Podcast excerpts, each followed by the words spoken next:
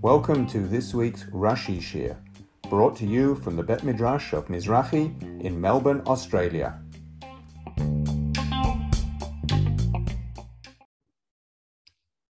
Good evening, and we are up to Perak Kaf Zayin, Pasuk Mem Bet, and we're coming to the end of the story of Yaakov and Esav and the uh, rearrangement, shall we say, of the brachot.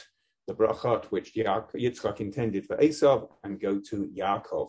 And after all this has happened, we read last time in Pasuk Mem Aleph, Yistam Esav at Yaakov, Esav hated Yaakov, al habracha asher bechu aviv, on the bracha which the, his father had blessed him with, Vayoma Esav libo, and Esav said in his heart, Yikruvu yemei evel avi, Aharga et Yaakov achi. May the day of the mourning for my father come near, and I will kill Yaakov, my brother. Okay, we did that last time, and now in pasuk mem bet, vayugad l'Rivka et divrei Esav bana, and it was told to Rivka the words of Esav Hassan Hagadol, her older son, v'tishlach, and she sent the v'tikra Yaakov, and she called Yaakov Banaha Katan, her younger son, Batoma Elav, and she said to him, Hine Esav Achicha, Esav your brother, Mitnachem Lacha Lahargecha. Now, I'll leave those last three words for Rashi to translate. But first of all, Rashi has a simple thing to say. Vayugad Rivka, B'Ruach HaKodesh. It was told to Rivka through the divine spirit, Ugadla, it was told to her, Masha Esav Mahaher Bilibo what Esav was thinking in his heart. And I hope the question is obvious. I'd like to say this is a Rashi where the question is obvious. That the previous pasuk, which is why we read it, said specifically, "Vayoma Esav belibo." Esav said in his heart, which is a metaphor which is used throughout Tanakh for saying something to oneself, one's own personal thoughts. So how could it possibly be that it was told to Rivka if it was belibo in the heart of Esav? And therefore, Rashi explains it was told to Rivka, B'Ruach HaKodesh, with a divine spirit. It's interesting, I just realized that Rivka um, has a nevuah of some sort said to her um, at the beginning of the story, before the uh, babies are born. And now she also has Ruach HaKodesh said to her at this significant juncture in their lives. Now, the big uh, curiosity, or rather the big problem with this pasuk is these words, mitnachem lacha lahargecha. Um, Esav is mitnachem lacha. Now, mitnachem, something like nachama, which means comfort, but it also means something else. And I think at this point we have to go to Perak Vav Pasuk Vav. If we go to Perak Vav Pasuk Vav, we read uh, about Hashem v'yenachem ki asa uh, et ha'adam. Hashem yenachem. So Rashi there brings two explanations. And the first is, he says, Nachama haita lefanav shaba'aro. Hashem was the Yinachem, and his first explanation is it was a comfort, Yinachem from Nachama, a comfort before Hashem, that he had created mankind in the lower world. She'ilo hayaba elyonim, if it had been the upper world, hayat mamridim, uh, then, then uh, mankind would have rebelled from his position of strength. Uh, we don't need to go into exactly what Rashi means there. The point is that Rashi's first explanation there is uh, in Achem is to do with Nachama. It's a comfort. But then Rashi says, they're still in Vav, Vav Devar Acher, another explanation, V'yinachem, means Nefacha Machshavato Shel Makom. Hashem's in thoughts were reversed. Mimidat Rachamim Lemidat Hadin. From the, the middle of uh, mercy to the middle of judgment. He now thought what to do with this person or with this species that he had made in the land. And then says Rashi, and this is the point I wanted to get to, V'chein kol loshon nichum shebamikra, loshon nimlach ma la'asot. Similarly, all loshon, all expression of nichum in scripture is an expression of taking advice about what to do or changing one's mind about what to do. So Now is not the time to ask about why Hashem changed his mind and what was going on there in Vav Vav. Now is the time to learn that Rashi says that throughout Scripture, Nachim, Nachem is to take counsel about what to do or to change one's mind about what to do. So that being the case, let's go back to our Rashi. So Rivka says to Yaakov, Esav achicha mitnachem lacha lahargacha. Says Rashi, mitnachem lacha nicham al ha'achva. He is regretting, he's changed his mind on the brotherhood, lachshav machshava acheret, to think another thought, lehitnaker lacha, to be strange, to be a stranger to you, ulachargacha, and to kill you. So Rashi here, in cons- consistent with what he says in Vav Vav, says nicham is something to do with changing one's mind. So mitnachem lacha, he's changed one's mind lacha to you, to be different to you, instead of to be a brother to you, but rather lehitnaker lacha, to be a stranger to you. And then Rashi says, umidrash agada, there's also a midrash, kava ata meit be'enav. It's as if you are already dead in his eyes. So Rivka is saying that you, Yaakov, are already dead in the eyes of Esav. V'shata alecha kos shel tanchumim. And he is drunk over you or regarding you the cup of comfort, alluding to some sort of uh, mourning ritual where there's a cup to drink to get uh, nachama, to get comfort, or tanchumim, comfort when somebody's died. So the second explanation that Rashi brings, which he calls the midrash, is to use nacham as nachama, as comfort, condolences after someone has died. And now, so there's two things that, that changed from the first explanation to the second. Well, apart from the fact the first one, he, by default, is called pshat because the second one is called midrash. So even though we might think more usually that the word nachem is something to do with nachama, yesterday's haftarah, nachamu, nachamu, ami, comfort, comfort, um, says Rashi, based on his principle in Perikvav, that that is not the usual meaning of nachem. That is not the standard meaning of nachem. It is to change one's mind. And that's Rashi's first explanation. He's changed one's mind from being your brother to being a stranger who's going to kill you. The second, uh, and, and now in the second explanation, which he calls the midrash, uh, nichum is to do with nachama, the condolences that you get after someone's died. So in order to make that fit, Rashi has to say, or the midrash that he gets it from, has to say that it's as if you are already dead, and Esav is taking, is receiving condolences for you. The next thing that's changed is the meaning of lacha.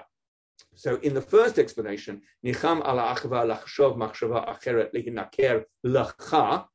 Lacha means to be lihinaker lacha means to be strange to you. Second explanation, Rashi actually has included a word which replaces lacha in the original, and that word is alecha. Uh, Kava ata meit be'enav v'shata alecha kos shel tanchumim. So in the second explanation, Rashi's got a different way of reading lacha. Here lacha means alecha, as in he's received condolence over you or regarding you. Now, Rashi's not finished because then he says something a little bit throws us off because then he says ulafi pshuto, according to the simple meaning, lashon tanchumim. It's an expression of, let's just leave it as tanchumim because we're not sure what tanchumim means. Mitnachem hu al habrachot baharigatcha. He will be comforted over the brachot by killing you. So, what is why is this called pshat? And if this is the pshat, then what was the first explanation? So I think there are three explanations. Well, I don't think there are three explanations. The first one, by default, is the pshat. Then we have a midrashic explanation, and then we have a pshat within that midrashic explanation. What do I mean? The first one takes the word um, uh, mitnachem from the word nachem to think again, to change one's mind. And that is the basic meaning of the word. Then we use a nif different meaning of the word, which is midrashic, which is um, mitnachem is related to tanchumim as in condolence. And within that, we bring two explanations. The first is midrashic, so I would call it the midrash of the midrash, i.e., that you're already dead and Esav is drinking the cup of Tanchumim. And the second explanation, which is the pshat within the midrashic interpretation of Tanchumim, which is a simpler explanation. There's no projection that you're already dead, and that's why it's simpler. That the, the he is now going to get Tanchumim, he's going to get comfort by killing you. So the pshat of the word is to change your mind. The midrashic interpretation is condolence, and within that midrashic interpretation, there's one which is midrashic and one which is pshat, and that covers all possibilities. Okay, we can now move on to pasuk mem gimel. So Rivka says to Yaakov, "Va'atavani shema b'koli." And now, my son, listen to my voice. V'kum barach lecha el lavan achi charana. And get up and flee for yourself to Lavan, my brother, to Haran. No Rashi. Pasuk Mem Dalet, V'yashavta imo yamim achadim. And you shall dwell with him for probably the simplest translation, which Rashi is about to reject, is a few days. Echad is one, achadim is a few single days. Ad asher tashuv chamat achicha until the anger of your brother has literally returned, i.e., he's calmed down a bit. And Rashi says on the word achadim, mu'atin. Mu'atim means short, as in, or reduced, as in a short period of time. So it's not a few days, but it's a short period of time. So why does Rashi say this? Why does Rashi change a few days into a longer, but still not very long period of time?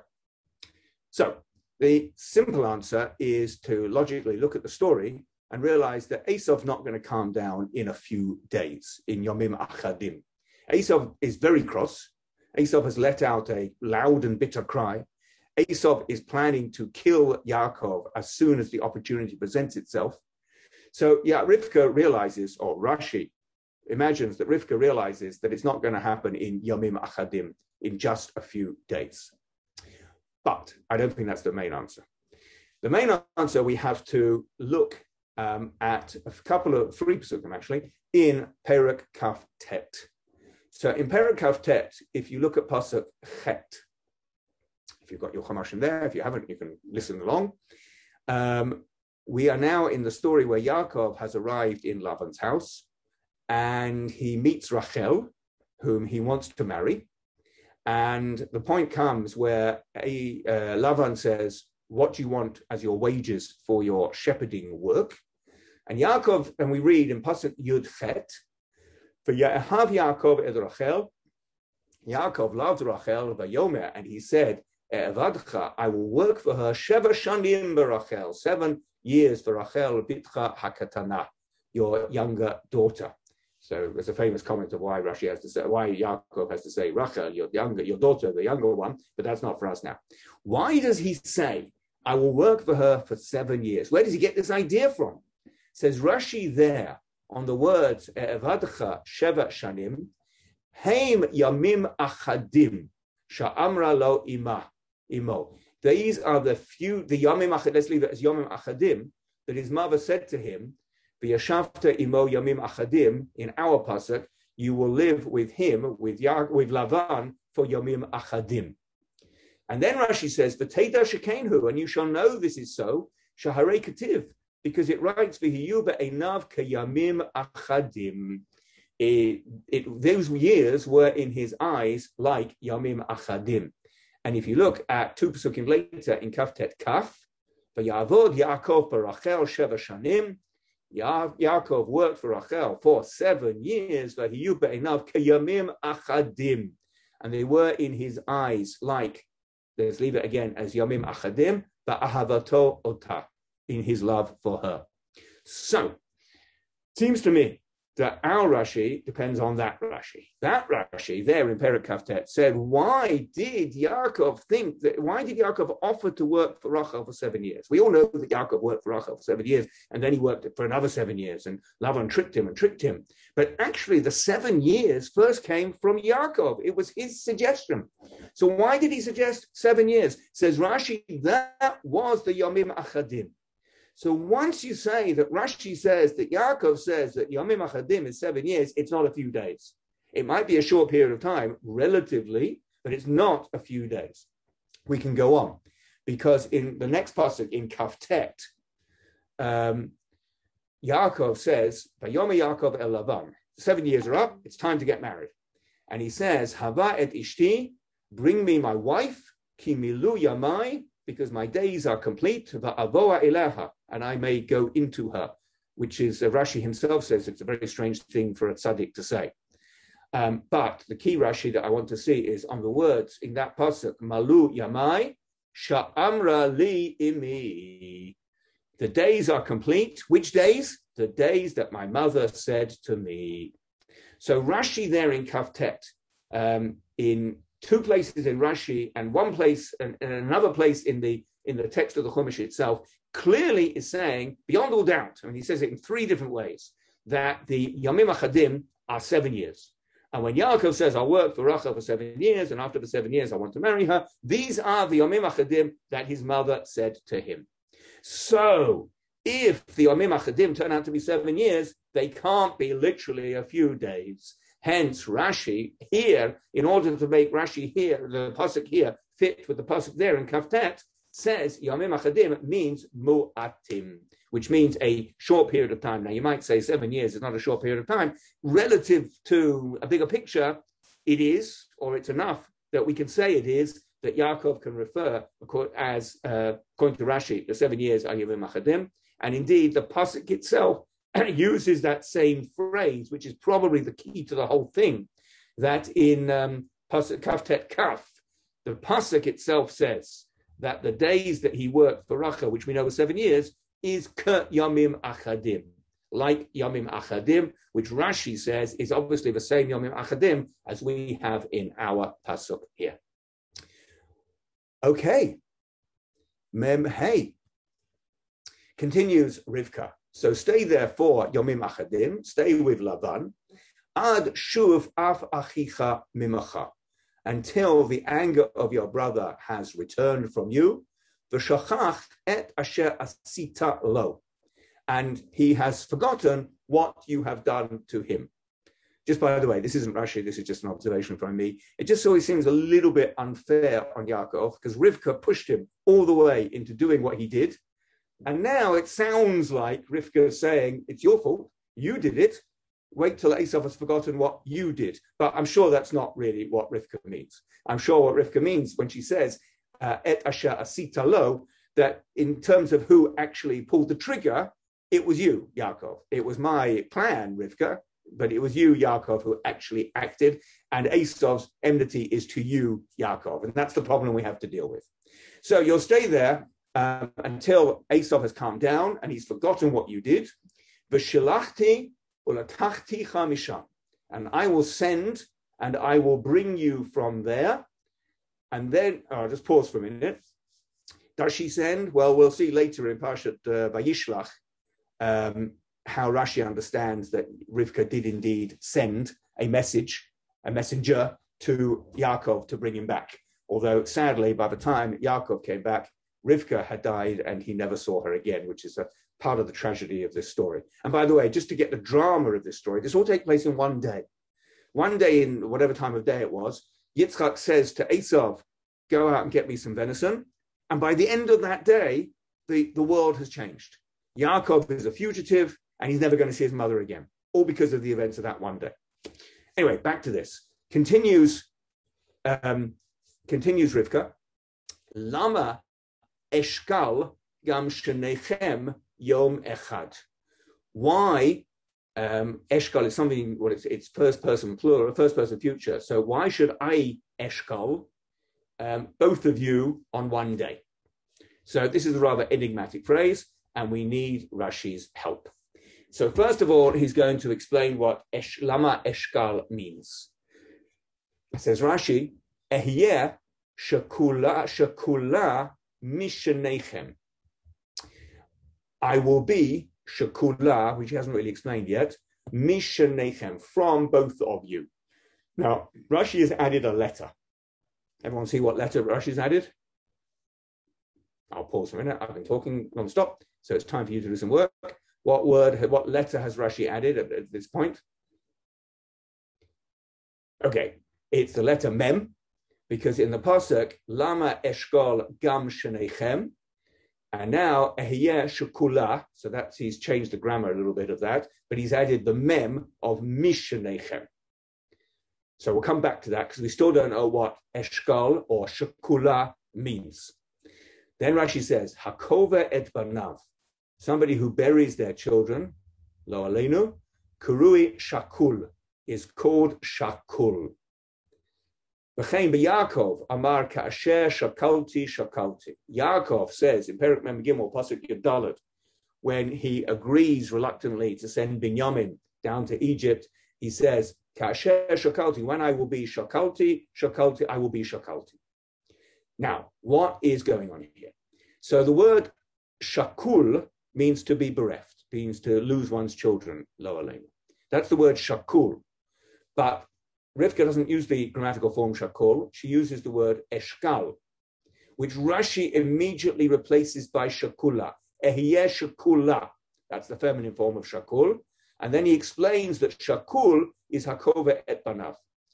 Now, shakul is in the passive voice. I am bereft, or I am, um, yeah, I suppose I am bereft of my children. Eshkal is in the active voice. But Rashi wants to explain that it's an intransitive verb.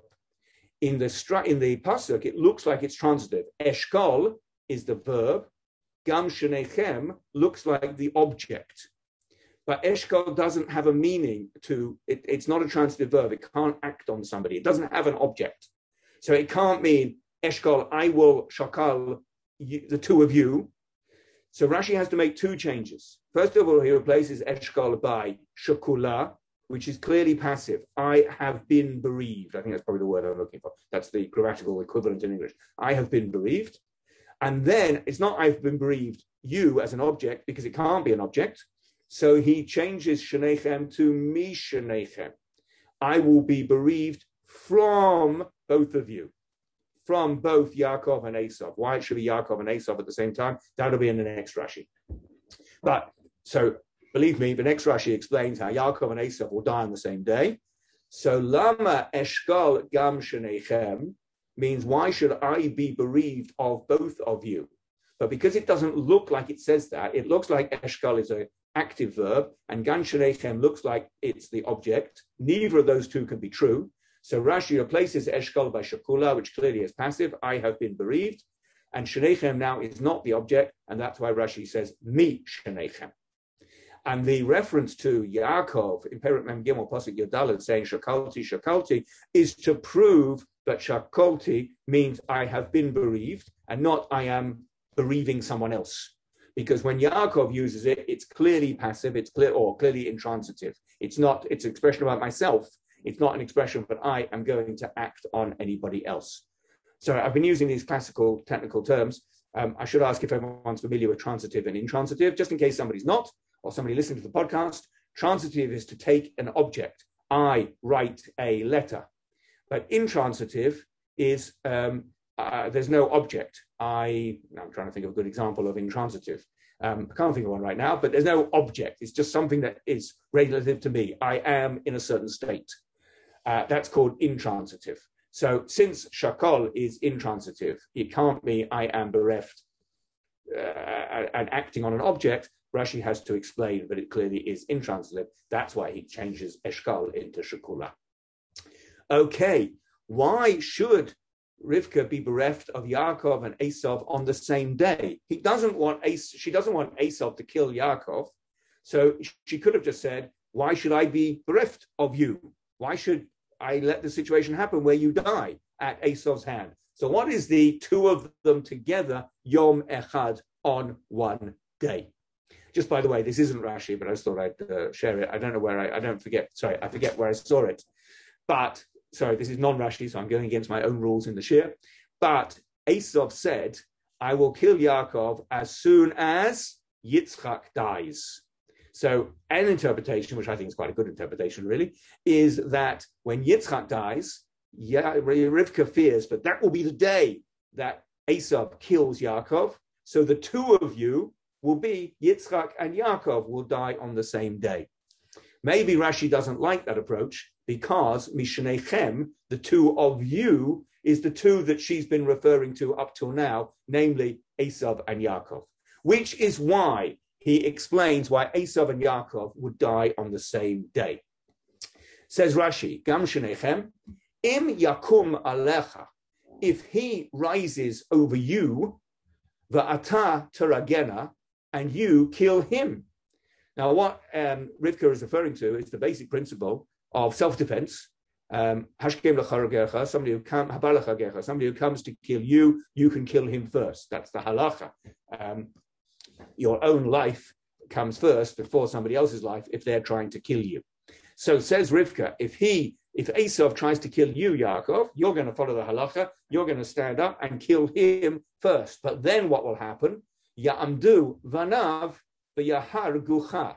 Then his children will get up and kill you. Inevitably, he will try to, Esav will try to kill Yaakov. Yaakov will succeed in killing Esav in self-defense, but then Esav's children will avenge ya- uh, Esav and kill Yaakov.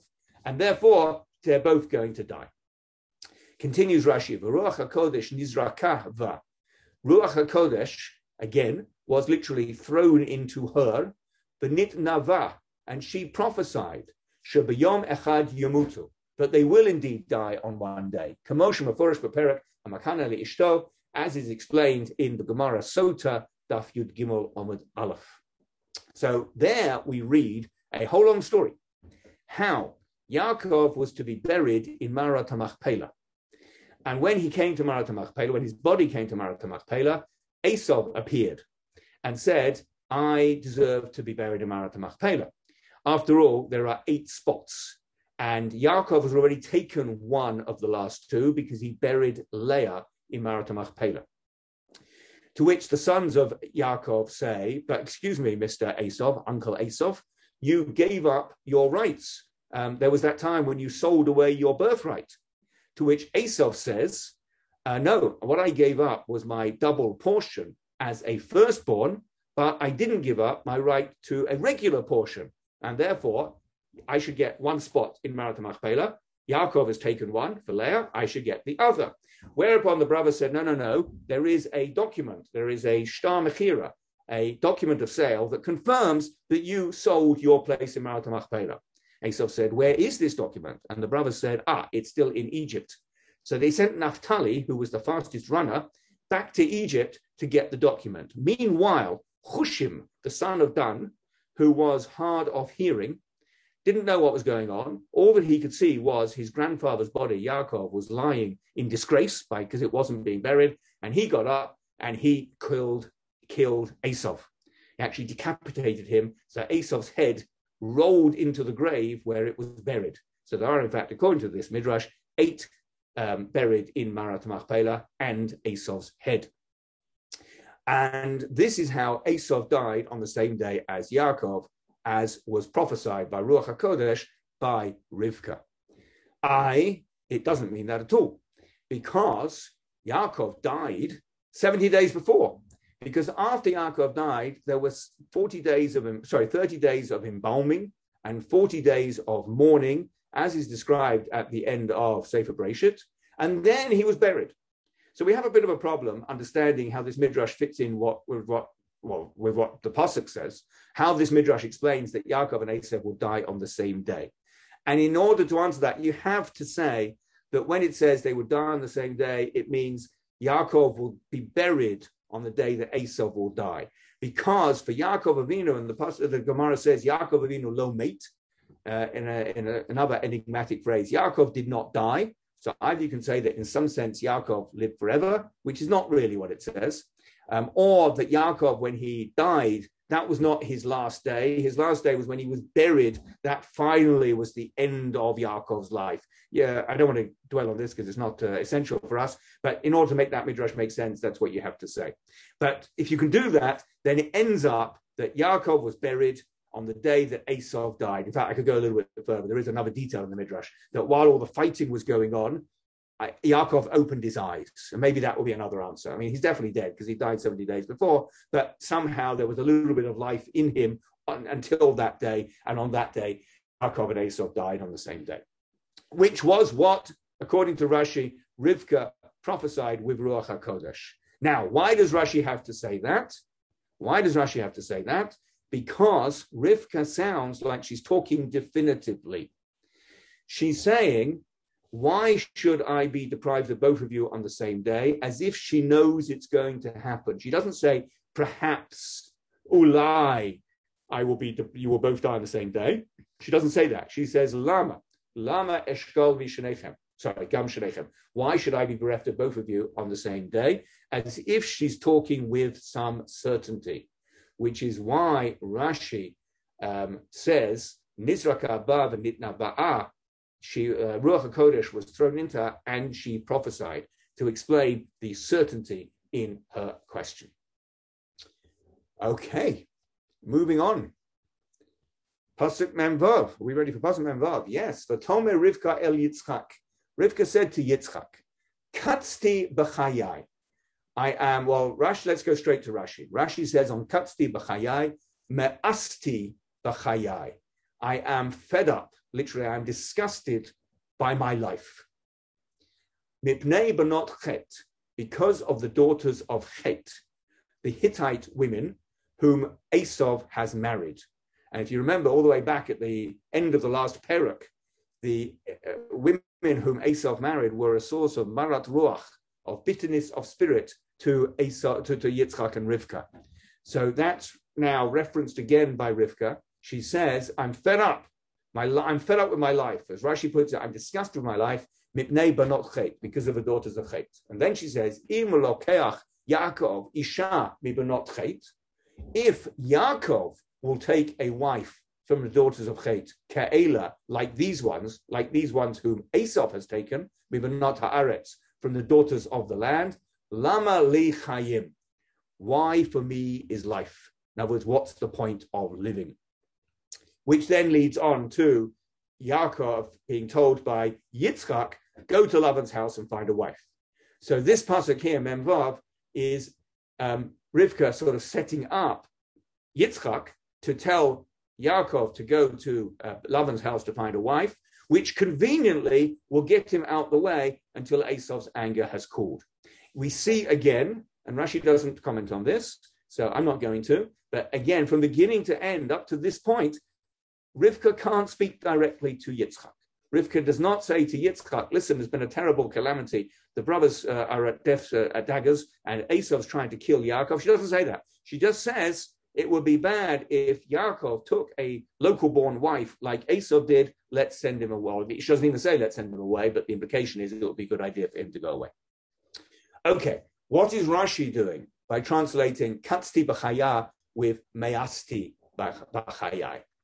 So um, the simple answer is what else could kutsti mean? So it could come from the root ketz, meaning end, meaning something like it's the end of my life. But Rashi says she's not saying that. She's saying I'm disgusted with my life. It's not that I'm ending my life. It's worth pointing out that um, in Shemot, Perak Aleph, Pasuk Yud Bet, where the Egyptians are concerned about the number of Bnei Israel living and growing in Egypt. And the pasuk there says, "Shemar Aleph Yud Bet, just as they afflicted them, as the Egyptians afflicted the Jews, so the Jews grew, and so the Jews spread out. Vayakutsu mipnei bnei Yisrael. Vayakutsu bnei Israel, bnei Israel. That does not mean, it cannot mean the Egyptians were at the end because of Bnei Israel. It means the Egyptians were fed up with Bnei Israel because of the Bnei Israel. And we see that use of that root, kuf tzadi, as fed up elsewhere in the Chumash as well. That's a, uh, that one from Shemot is a pretty clear example and an incontrovertible example that Vayakutsu means they were fed up, which is how Rashi tells us. that Katzti Bachayai means fed up and not that I've come to the end of my life. Um, by the way, I saw an interesting comment. This isn't really Rashi, but it's not, not the end of the Rashi. Why does Yerivka say at this point, Lama li chayim, why is my life? If Yaakov were to take a wife from the Canaanites, which, uh, and in order to make this thought work, would lead basically to the end of the Jewish people. Esau's a lost cause. And if Yaakov takes a Canaanite wife, that would also be the end effectively. Um, that's why it'd be much, much better if he takes a wife like Rachel or Leah, who will be appropriate imahot. But if he takes a local wife, it will be the end. So I saw the following that where, where does Rivka enter the story of Jewish history? She enters the story of Jewish history immediately after the Akedah. Abraham comes back from the Akedah and he says, according to Rashi, um, if Yaakov had died, sorry, if Yitzchak had died on the altar, then where would my descendants be? So therefore, since Yitzchak didn't die on the altar, I better hurry up and find a wife for him, which two parakim later is the subject of Abraham sending Eliezer to find Rivka. And at that point, at the end of the parsha of the Akedah, we learn of the birth of Rivka. In other words, Abraham says, I need to find a wife for Yitzchak to carry on the lineage. Hey presto, Rivka is born. Because Rivka's purpose is to be the Imah, the one of the Imahot, to be the ancestress, if that's a word. Let's say ancestor, I think we can say that these days, of the Jewish people through the line of Yaakov.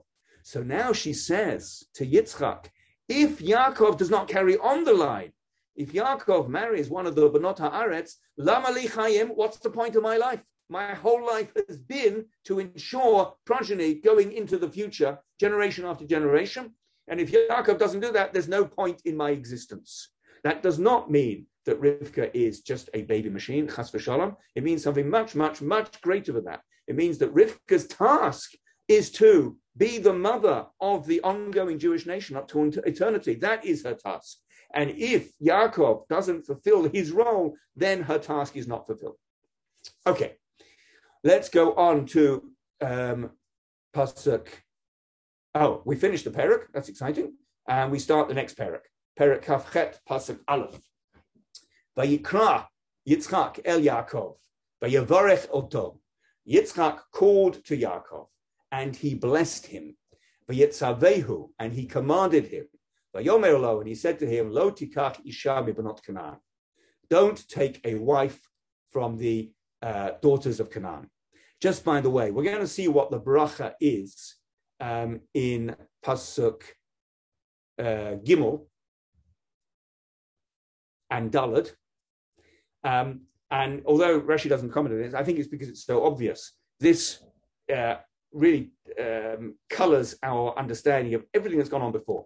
And let me just remind you Yitzchak wanted to give a bracha to Yaakov.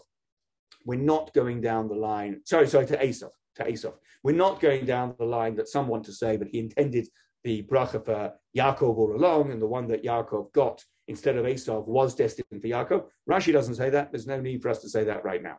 So Yitzchak intended a bracha for Esav. Yaakov came and got that bracha. Esav came in and was very upset. And Esav said, Is there any bracha for me? And Yitzchak said, I'm really sorry, no. And eventually he sort of cobbled together a, a second rate bracha. Yet, all along, he had a bracha saved for Yaakov.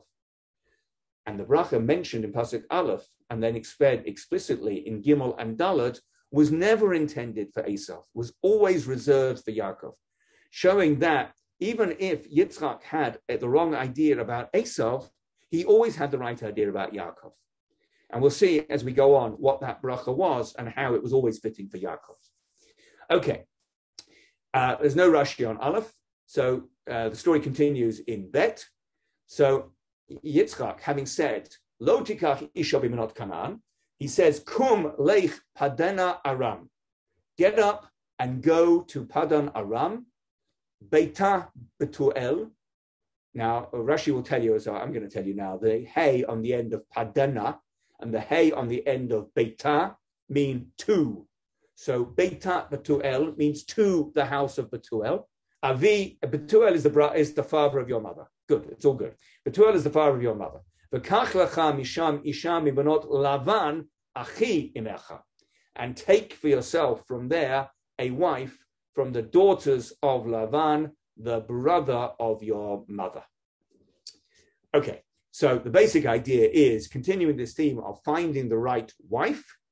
Notice how different this is from the way Abraham found a wife for Yitzchak, in that Yitzchak was not an active player at all, and Abraham sent Eliezer to do all the work of finding a wife. A similar story here, at least a similar purpose, but this time Yaakov himself is to go and find the wife for himself. Says Rashi, Padena kamo lepadan. Padena, the hay means it's the same as to padan. And Beta Betuel, the hay means to the house of Betuel. Le Veit Betuel, to the house of Betuel. Every word that needs a lamad at the beginning, i.e., to mean to, hitil la hey the sofa. It puts on it a hey at the end instead of the lamad at the beginning. Straightforward grammatical rule, explaining the words padena and beta. I do not know why Rashi brings this here, and he does brings it in other places as well, and yet he doesn't bring it um, uh, in other places where you might have thought it's appropriate. For instance, um, no, there isn't one around here, but there are many places in Chumash where we have this grammatical phenomenon, a hey instead of a lamad. There are many places where Rashi does tell us this, which raises the question, why does he do it so often? I, I don't know. And there are places where he doesn't as well. And I don't know why he doesn't in some places as well. But here, there are two occurrences in the same pasuk, um, uh, only two words apart, and Rashi feels the need to tell us um, that in both cases, Padena and Beta, the hay is instead of a lamed. Okay, pasuk gimel. V'kel shakai yavarech otcha, and Kel Shakai is one of the names of Hashem. He should bless you, v'yafrecha, and he shall make you fruitful, v'yarbacha, and he shall make you many, v'yita ikal amim, and you shall be a assembly of nations.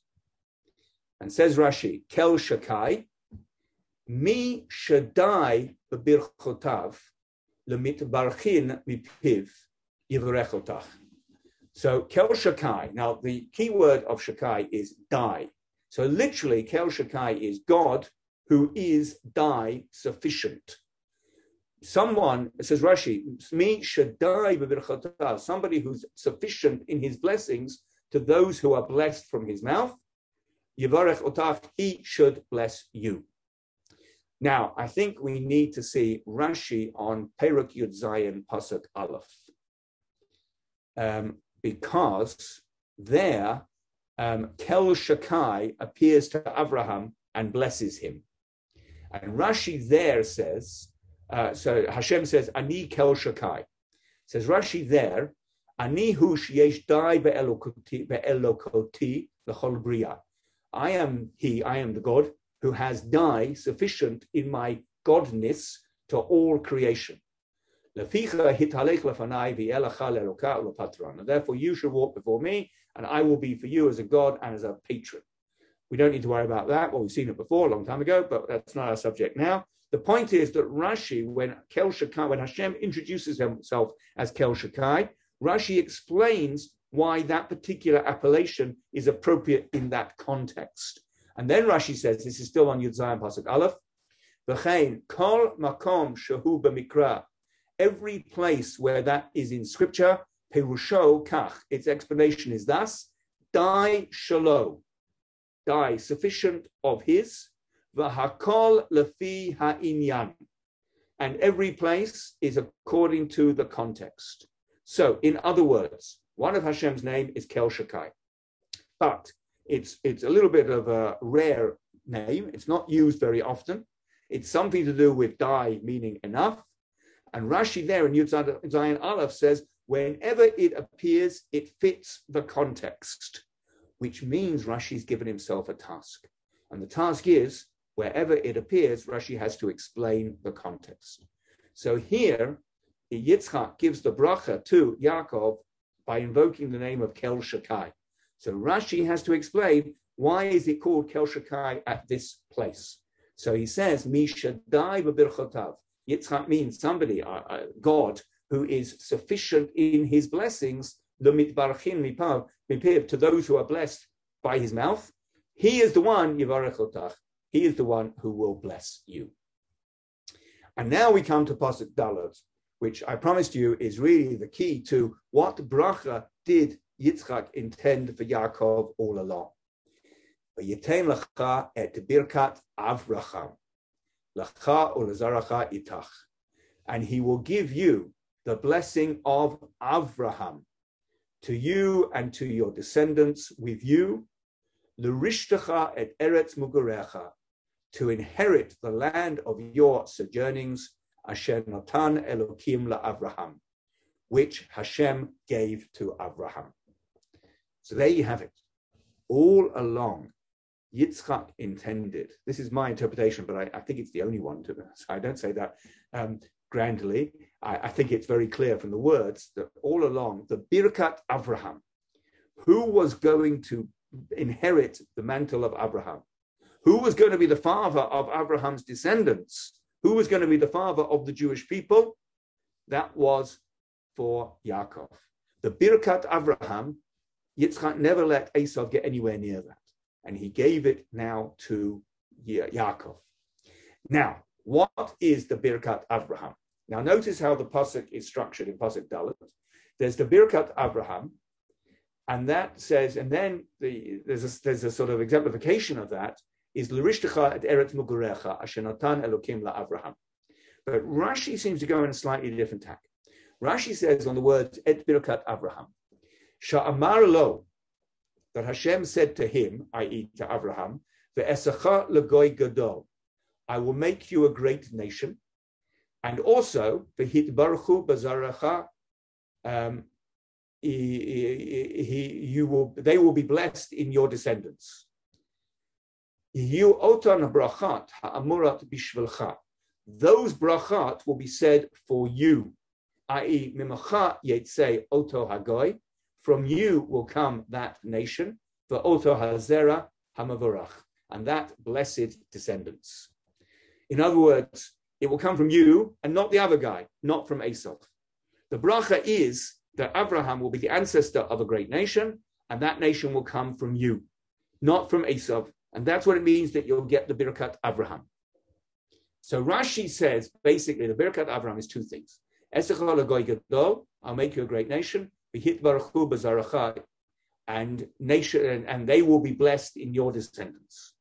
Now notice this is not the full extent of the brachas given to Avraham. One uh, way of reading this reference, this Rashi, is Rashi is actually listed the first and the last bracha given to Avraham. The first bracha, Ve'esach Gadol, is uh, was given to Avraham at the time of Lech Lecha, when Hashem first told Avraham to go to Eretz Israel. Uh, and one of the promises was, I'll make you a great nation. And the second bit, the Baruchu Bazaracha, was given to Avraham at the Akedah, which was the last time that Hashem, or where it's recorded that Hashem appeared to Abraham, and was the last bracha that Abraham was given. So you could say that Rashi references the first and last bracha, and he's referring to all of them from beginning to end. Another uh, thought is that these two things, sorry, the, the problem that I'm trying to address here is why does Rashi mention these two and not all the other things that Hashem said to Abraham? So the next suggestion is that these two were particularly pertinent to Yaakov at this time. If you look back at Rashi on Perak Alamad Yudbet, on the Esechal Gadol, I'll make you a great nation. Rashi there said that Abraham needed that bracha because he was asked to make a big journey. And traveling reduces the number of children that you have. Said Rashi there. Yaakov is also about to make a big journey. So you could say that this bracha is now pertinent to Yaakov at this time. And furthermore, the, the nations will be blessed in your seed which means you will have a positive impact on the nations around you. Interestingly enough, this is really the first time in Jewish history since Abraham that there will be a Jew building his family amidst non-Jews. Um, I said, well, when I say that, I suppose Yitzchak was well. Yitzchak was not amidst non-Jews, although he lived close to them. Um, but Yaakov is now going to live in Lavan's house. Yaakov is going to live in Lavan's house. It's going to turn out to be for 20 years. He will be a member of the Lavanite community out there in Haran. And he's going to have lots of children. So the Vihit Baruchu Bazaracha, they will be blessed in your descendants, um, is going to be particularly appropriate to Yaakov at this time. So you could say that these two things that Rashi mentions out of the totality of the blessings to Abraham are ones that are particularly pertinent to Yitzchak at this time. Um, it's also worth pointing out, you see, uh, sorry, what I'm about to say is you can read it in two ways. You can read that Rashi doesn't need to mention um, the giving of the land because the pasuk mentions it. So you could say that Rashi reads it like this: the pasuk says, birkat Abraham itach." And uh, Larishta ed eretz mugurecha. So there's various things included in the bracha, and Larishta ed eretz mugurecha is said explicitly. So I don't. Rashi doesn't need to mention that, but it's part of the Birkat Abraham. But Rashi mentions other things which are also part of the Birkat Abraham. However, by the way, that, that's not clearly what Rashi seems to be doing. Rashi seems to be saying, I'll tell you what Birkat Avraham is. It's Esechal Gadol, Behit Baruchu Bazaracha. That's Birkat Avraham. As if the Yerusha of the Eretz of Eretz Mugurecha is something separate. So the both the Mizrahi and the Maharal say yes, the um, the uh, land is something separate. It's not part of the bracha from Hashem to Abraham. It's a matana from Hashem to Abraham. Now that matana will then be inherited by Yitzchak and will then be inherited by Yaakov, but it's separate from the Birkat Abraham. And that seems to be what Rashi is saying. That Rashi spells out Birkat Abraham with no mention of Eretz Israel. The Pasuk also mentions Eretz Israel, but it sounds like Rashi is saying that's something separate, which is why the Mizrahi and the Maharal um, suggests that yes, it's not part of the bracha, it's part of the matana. I'm not sure if there's a nafka mina. I'm not sure if there's a, a, a, practical difference between the two, but that would explain why Rashi makes no reference to the land in his explanation of what is Birkat Abraham. And I think we will stop there. So we have a little bit more to do on Pasuk Hey and Vav and Zayin and Chet, and then a mega Rashi on Tet and that will all be in store for us next week. So I will say thank you very much.